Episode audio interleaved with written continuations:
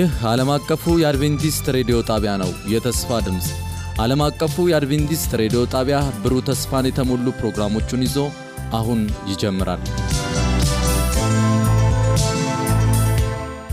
ከዓለም አቀፍ አድቬንቲስት ሬዲዮ ዘውትር ማለዳ ከ12 ሰዓት 30 እስከ 1 ሰዓት ድረስ የሚተላለፈውን የተስፋ ድምፅ ሬዲዮ አድማጮቻችን በጌታ ስም ሰላም እንላችኋለን። እንደምናደራችሁ። በዚህ ማለዳ የጌታ ፈቃድ ሆኖ ዝግጅቶቻችን አጠናቀን በአየር ሞገድ ለመገናኘት ያበቃንን አምላክ ስሙ ይባረክ እንላለን። ዛሬ በሚኖረን ቆይታ የዕለቱ መንፈሳዊ መልእክትና የምክረ ቤተሰብ የሚቀርብባቸውን መሰናዶች ይዘንላችሁ ቀርበናል። በሚኖረን ቆይታ አብሮነታችሁን በጌታ ፍቅር ስንጠይቅ በዝግጅቶቹ መልካም በረከት እንደምታገኙ ተስፋ በማድረግ ነው። ለሚኖራችሁ ማንኛውም አስተያየትና ጥያቄ የስልክ መስመራችንን 0115511199 የውስጥ መስመር 242 ወይም 243ን ተጠቅማችሁ ብትደውሉ ወይም የመልእክት ሳጥን ቁጥራችንን ዓለም አቀፍ አድቬንቲስት ሬዲዮ የፖስታ ሳጥን ቁጥር 145 አዲስ አበባ አሊያም ለአጭር የጽሑፍ መልእክት 0931670027ን በመጠቀም ጽፉልን። በደስታ እናስተናግዳችኋለን። ደውሉልን፣ ጻፉልን። አሁን በቀጥታ ወደ ምክረ ቤተሰብ መሰናዶ እንተላለፍ።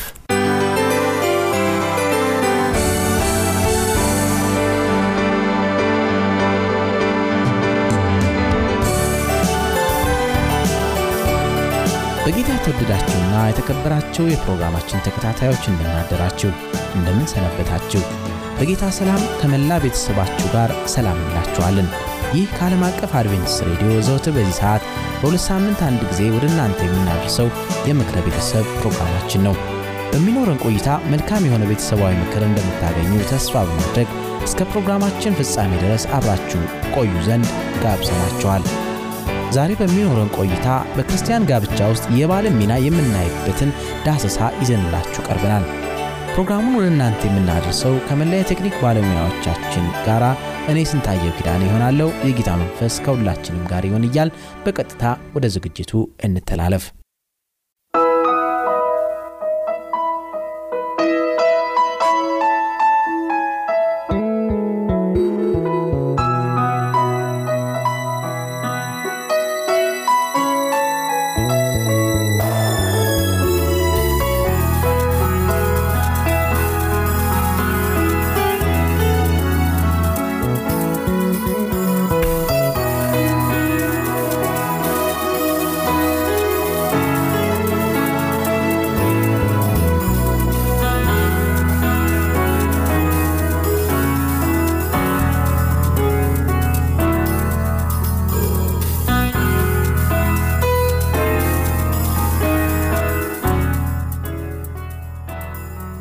ጋብቻ ውስጥ የባል ሚና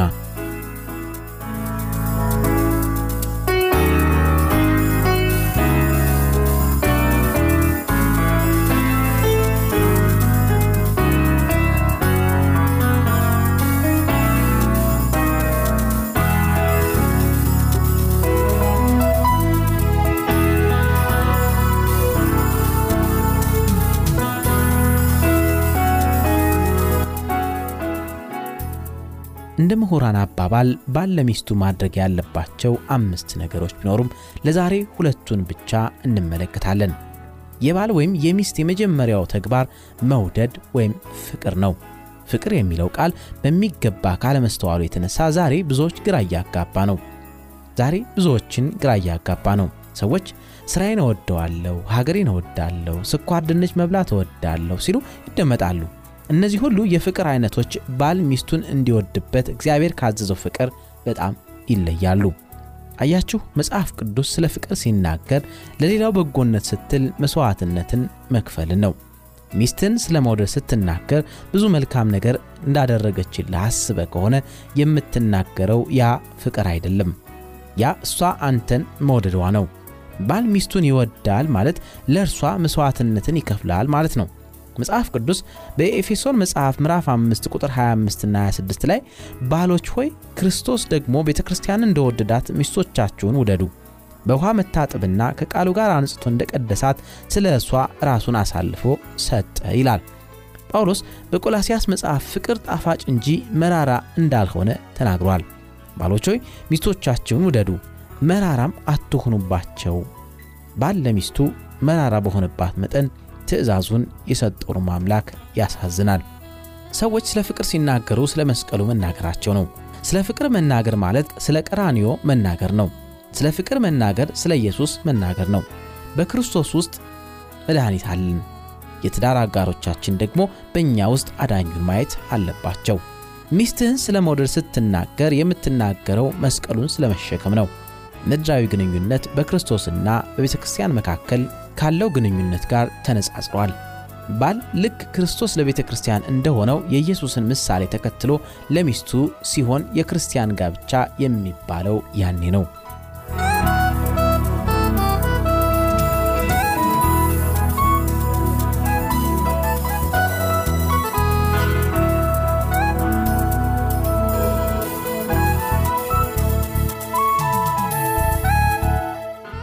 ሁለተኛው ላተኩርበት የምፈልገው ተግባር ከእርሷ ጋር መኖር ነው።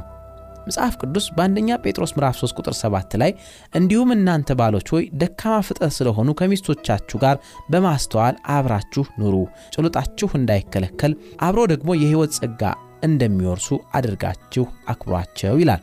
ገንዘብ ለማግኘትና ለቤተሰባቸው መሻሻል ሲሉ ብዙዎች ቤታቸውን ትተው ለብዙ ጊዜ ይለያሉ።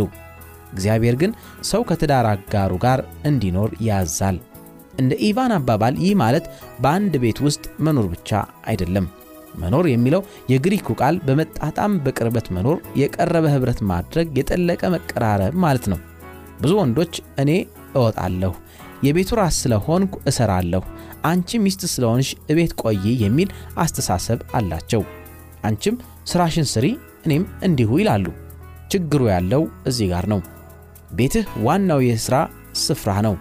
የሚስት ሚና የባል ረዳት መሆን ነው። ነገር ግን የባልን ሚና ልትጫወት አትችልም። የመግባባትን መንፈስ በቤት ውስጥ ለማስፈን ከሚስት ጋር እጅ ለእጅ መስራት ይጠበቅብሃል። ሚስትህ አንተን እንጂ ገንዘብህን፣ መኪናህን እንዲሁም ንብረትህን አላገባችም። ማንኛውም ቁሳዊ ነገር ያንተን ከእርሷ ጋር መሆን የሚተካ ከሆነ ከእርሷ ጋር አልኖርክም ማለት ነው። ወደ ቤት መጥተህም ቢሆን ቴሌቪዥን ለማየት መቀመጥ ሳይሆን በሥራ እርሷን ማገዝ ወይም ሳህን አብረሃት ማጠብ ወይም የአልጋውን አንድ ጠርዝ ስታነጥፍ ሳለች ሌላውን ጠርዝ ማገዝ ሊሆን ይችላል።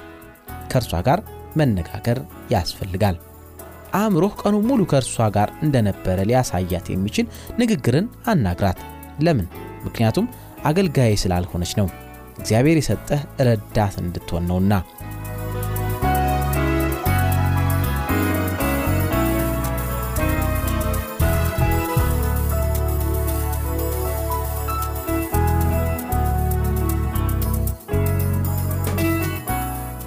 በብዙ ቤቶች አባቶች ሚናቸውን ሳይጫወቱ በመቅረታቸው በእነርሱ አለመኖር ምክንያት እናቶች ለመተካት ተገደዋል። ይህ ሊሆን አይገባውም። መጽሐፍ ቅዱስ የባልን ሚና ሲናገር የሚናገረው በቤት ውስጥ ራስ እንደሆነ ነው። ማንም ያንን ስፍራ አይዝም። በትዳራቸው ውስጥ ችግሮች ቢከሰቱም ባልና ሚስት በእግዚአብሔር ፍቅር ነፍሳቸውን ሊጠብቁ ይገባል። አባት የልጆቹን እናት ቸርነት፣ ጥንቃቄና ርኅራሄ እንደሚያስፈልጋት አድርጎ ሊያያት ይገባል። የቤተሰብ አንድነት ሚስጥር በሚለው ርዕስ ስር ኤለን ዋይት ስትናገር በሕይወታችን ጥልቅ የሆነ መስተዋዋልን ልናሳድግ ይገባናል። በቤተሰብና በቤተ ክርስቲያን የመለያየትና ያለመግባባት መንስኤው ከክርስቶስ መለየት ነው። አሁን እርስ በርስ ለመቀራረብ ከፈለጋችሁ ወደ ክርስቶስ ቅረቡ። ቤተ ክርስቲያንና በቤተሰብ ውስጥ ምንም እንኳን ዲፕሎማሲ፣ ጥሩ አስተዳደር፣ ችግሮችን ለማስወገድ የሚደረግ የራስን ጥረት የሚያግዙ ቢሆንም የእውነተኛ አንድነት ሚስጥሩ ግን ከክርስቶስ ጋር ኅብረት መፍጠር ብቻ ነው። እያንዳንዱ ባል ወይም አባት የእግዚአብሔርን ቃል ሚስት ለባሏ ትገዛ ከሚለው ከአንድ አቅጣጫ ብቻ ሳይሆን ክርስቶስ ቤተ ክርስቲያን እንደወደዳት በውሃና በቃሉ መቀደስ ሊያነጻት ስለ ራሷ ስለ እርሷ ራሱን እንደሰጠ ሚስቶቻችሁን ውደዱ ከሚለው ከመስቀሉ ብርሃን አንጻር ቢያጠና ለቤቱ መልካም በሆነለት ነበር። አንዳንድ ጊዜ በንጽሕና ቅዱስ አስተሳሰብ ካልተከበብን በቤታችን ውስጥ የጨቋኝነት መንፈስ ይታያል። ይህን የሚያደርግ ሰው ከሰይጣን ወኪሎች ጋር በሽርክ ይሠራል። ፈቃዳችሁን ለእግዚአብሔር አስገዙ። ባላችሁ አቅም ሁሉ የሚስታችሁን ሕይወት ለማስደሰት ሞክሩ። የእግዚአብሔርን ቃል መካሪያችሁ አድርጉት። የቃሉን አስተምሮች በቤታችሁ ኑሩባቸው። ያን ካደረጋችሁ ወደ ቤተ ክርስቲያን ከዚያም አልፎ ወደ ሥራ ስፍራችሁ ትምህርቶቹን መውሰድ ትችላላችሁ። ክርስቶስን ለዓለም ለመግለጽ እንድትችሉ መላእክት ከእናንተ ጋር ይተባበራሉ።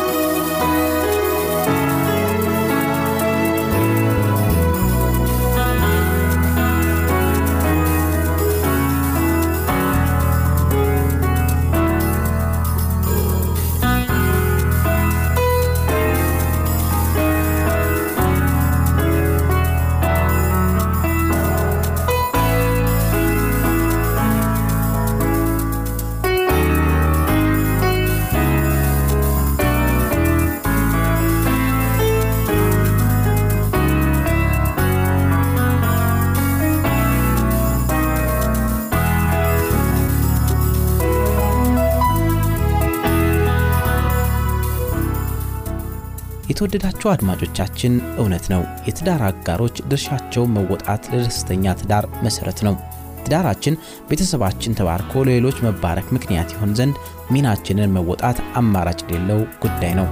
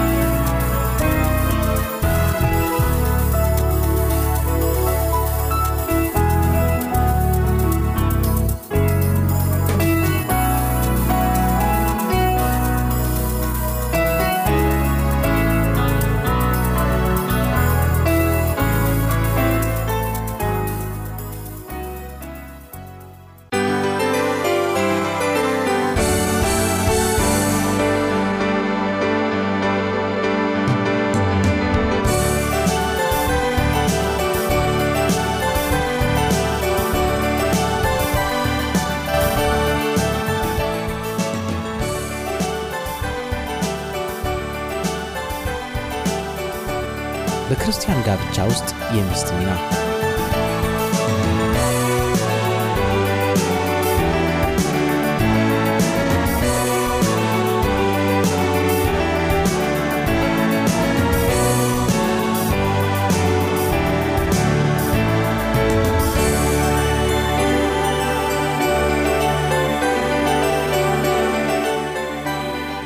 በክርስቲያን ጋብቻ ውስጥ የሚስት ሚና በሚል ርዕስ ለእናንተ ለአድማጮቻችን ቤተሰባዊ ሕይወት ይበጃል ያልነውን ጥንክር እናቀርባለን። አብራችሁን ቆዩ ስንላችሁ እኔ ስንታየው ኪዳኔ ከመላ የቴክኒክ ባለሙያዎቻችን ጋር በመሆን ነው። አሁን በቀጥታ ወደ ፕሮግራሙ እንተላለፍ።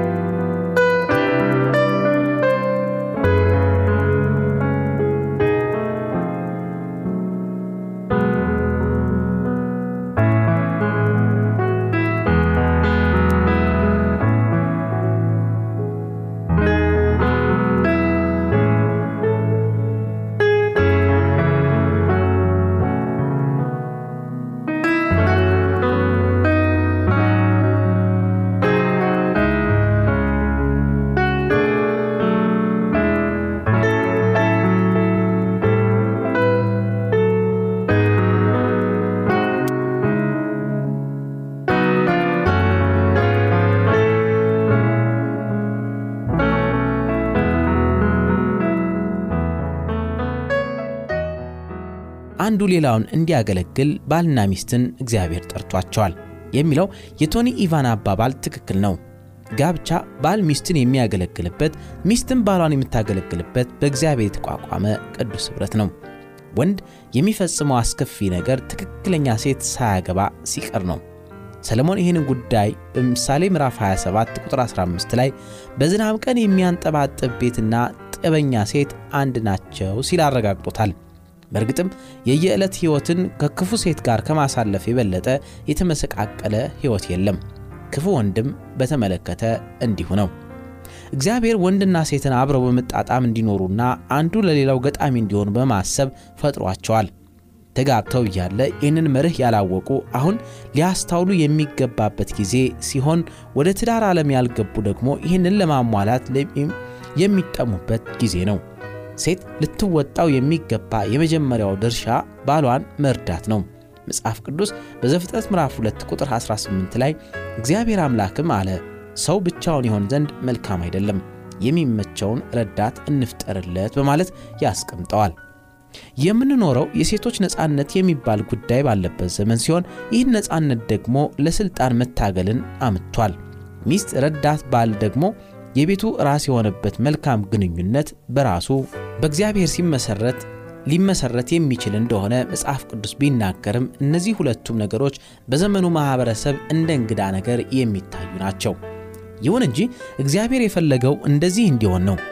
በቤተሰብ ውስጥ ሁሉም ሰው እንደ እግዚአብሔር ፈቃድ ኃላፊነቱን ከተወጣ ለመብት የመታገል ነገር አይኖርም። ልክ ክርስቶስ ለቤተ ክርስቲያን እንዳደረገው ባልም ለሚስቱ ያደርጋል። ክርስቲያኖች ለአለቃቸው ለኢየሱስ እንደሚገዙ ሚስትና ልጆችም ለአባትየው ይገዛሉ። ብዙ ወንዶች የሚመሰቃቀሉበትና ብዙ ትዳሮች የማይከናወኑባቸው ምክንያት ሴት እዚህ ያለችው ባሏን ለመርዳት ሳይሆን ትዳሯን በመጠቀም ራሷን ለመርዳት ስለሆነ ነው። በግንኙነት ውስጥ በመጀመሪያ እግዚአብሔር ከሴቷ የሚጠብቀው የባሏ ረዳት እንድትሆን ሲሆን ሚስት ያንን ባጣች ጊዜ አስቸጋሪ የሚሆን አሉታዊ ስሜት ይፈጠራል። Bye.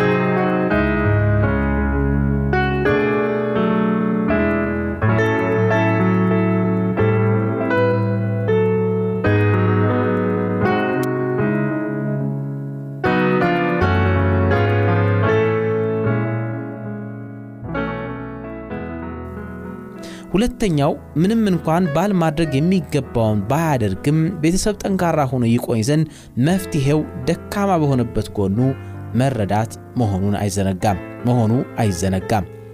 ሁለቱም የተፈጠሩት እርስ በርስ ለመረዳዳት ነው። ይህ ማለት ድካም በሚታይበት ቦታ ሁሉ ለመደጋገፍ ማለት ነው። ባልም ሚስትም ፍጹም አይደሉም። ክፍተቱን መሙላት የሁለቱንም ኃላፊነት ነው። መርሳት የሌለብን የማይታዩ ጎብኚ እንግዶች ከእኛ ጋር መሆናቸውን ነው። ክርስቶስ ሁልጊዜ ከእኛ ጋር እንደሚሆን ቃል ገብቶልናል። በትዳራችን ውስጥ ስኬትን ከፈለግን እርሱን የቤተሰባችን ጌታ አድርገን ልንቀበለው ይገባል።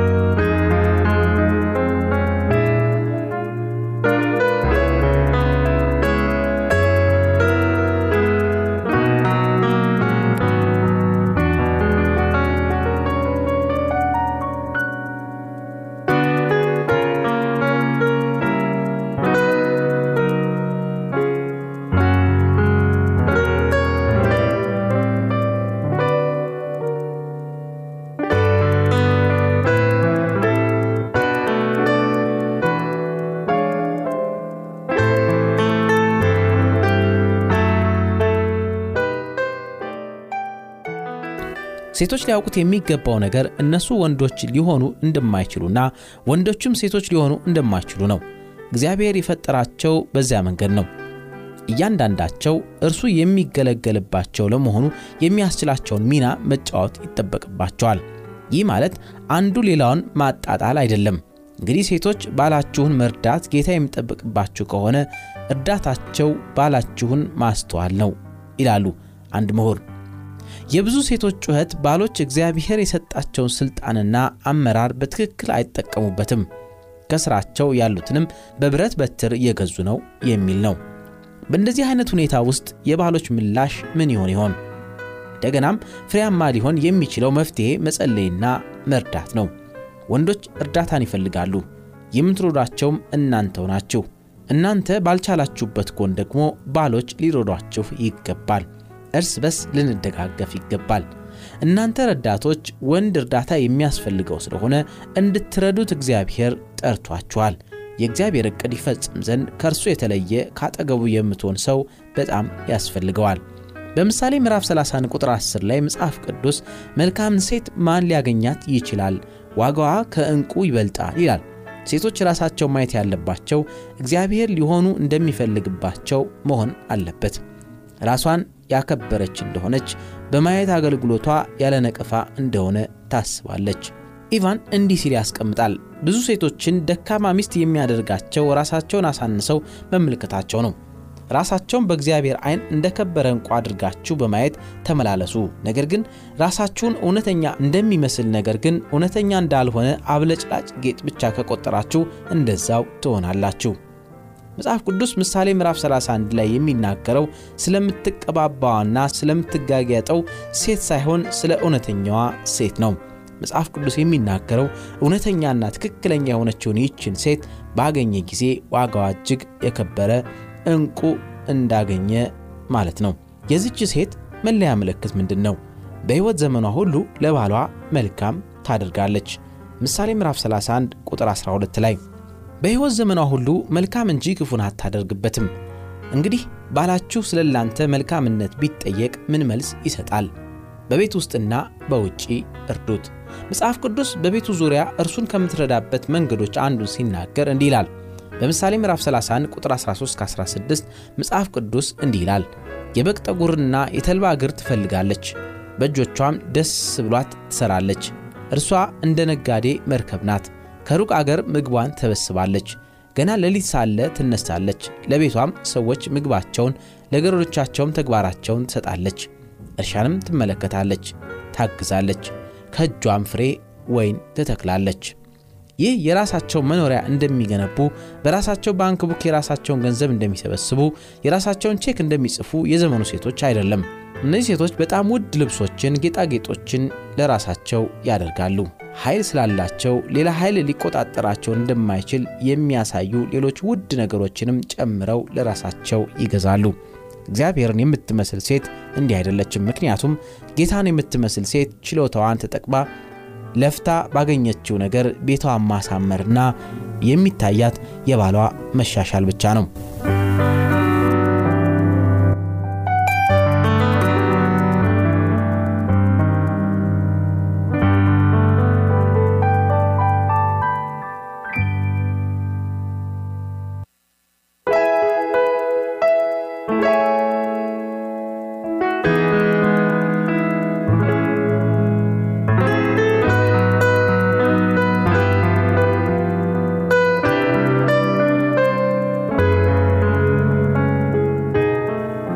የልዩነቶች ተግዳሮት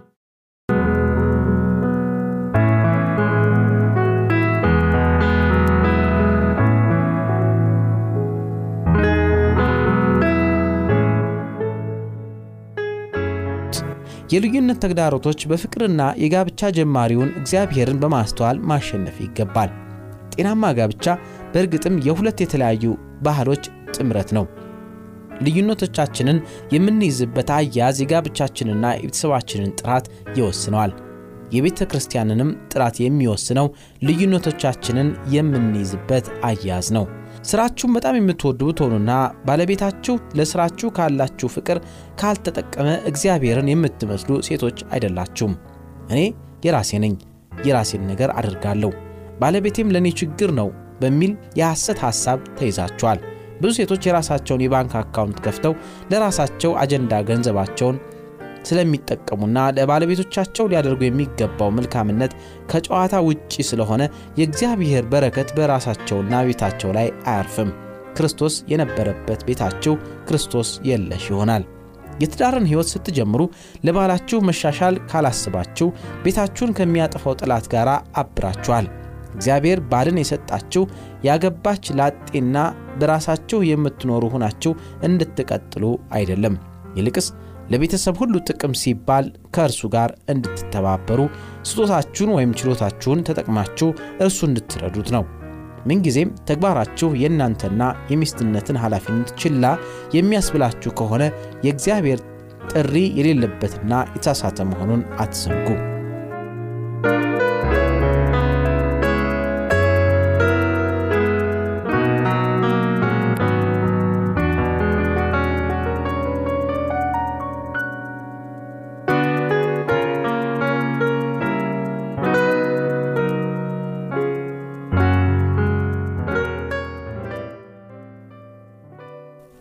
በጌታ የተወደዳችሁ እንግዲህ በሰማይ በረከት የተባረከ የእግዚአብሔር ፍቅር በማንጸባረቅ ሌሎችን ወደ ክርስቶስ የፍቅር ጉያ የሚስብ ቤተሰብን ጌታ ይስጥን ስንል ጸሎታችንና ምኞታችንን ስንገልጽ በነበረን ቆይታ መልካም በረከት እንዳገኛችሁ ተስፋው ማድረግ ነው።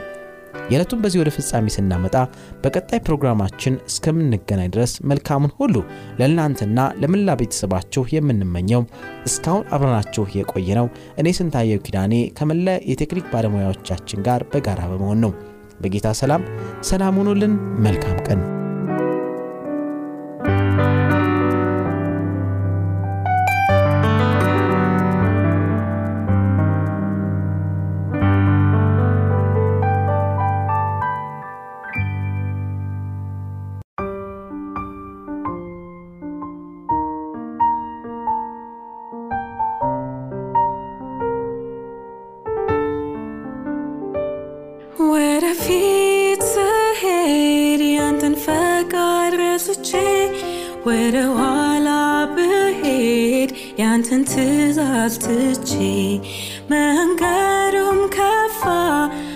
ሐዘኔም ጨመረ ለቅሶ አበሳዬ ይከማች ጀመረ።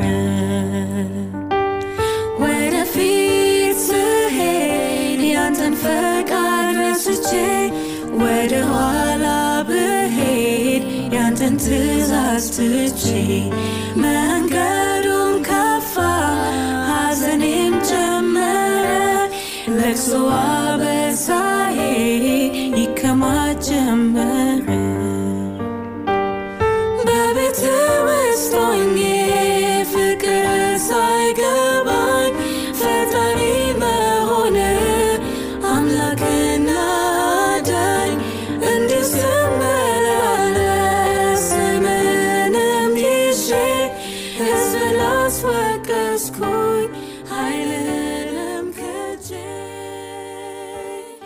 በነበረን ቆይታ እንደተባረካችሁ ተስፋ እናደርጋለን። ቀጣዩን ክፍል ሳምንት ይዘን እንደምንቀርብ ቃል እንገባለን። ለሚኖራችሁ ማንኛውም አስተያየት የስልክ መስመራችንን 0115511199 የውስጥ መስመር 242 ወይም 243ን የመልእክት ሳጥን ቁጥራችንን ዓለም አቀፍ አድቬንቲስት ሬዲዮ የፖስታ ሳጥን ቁጥር 145 አዲስ አበባ በማለት እንዲሁም ለአጭር የጽሑፍ መልእክት 0931670027ን በመጠቀም ደውሉልን፣ ጻፉልን ስንል ልናስተናግዳችሁ በደስታ በመጠባበቅ ነው። ጌታ ኢየሱስ ይባርካችሁ።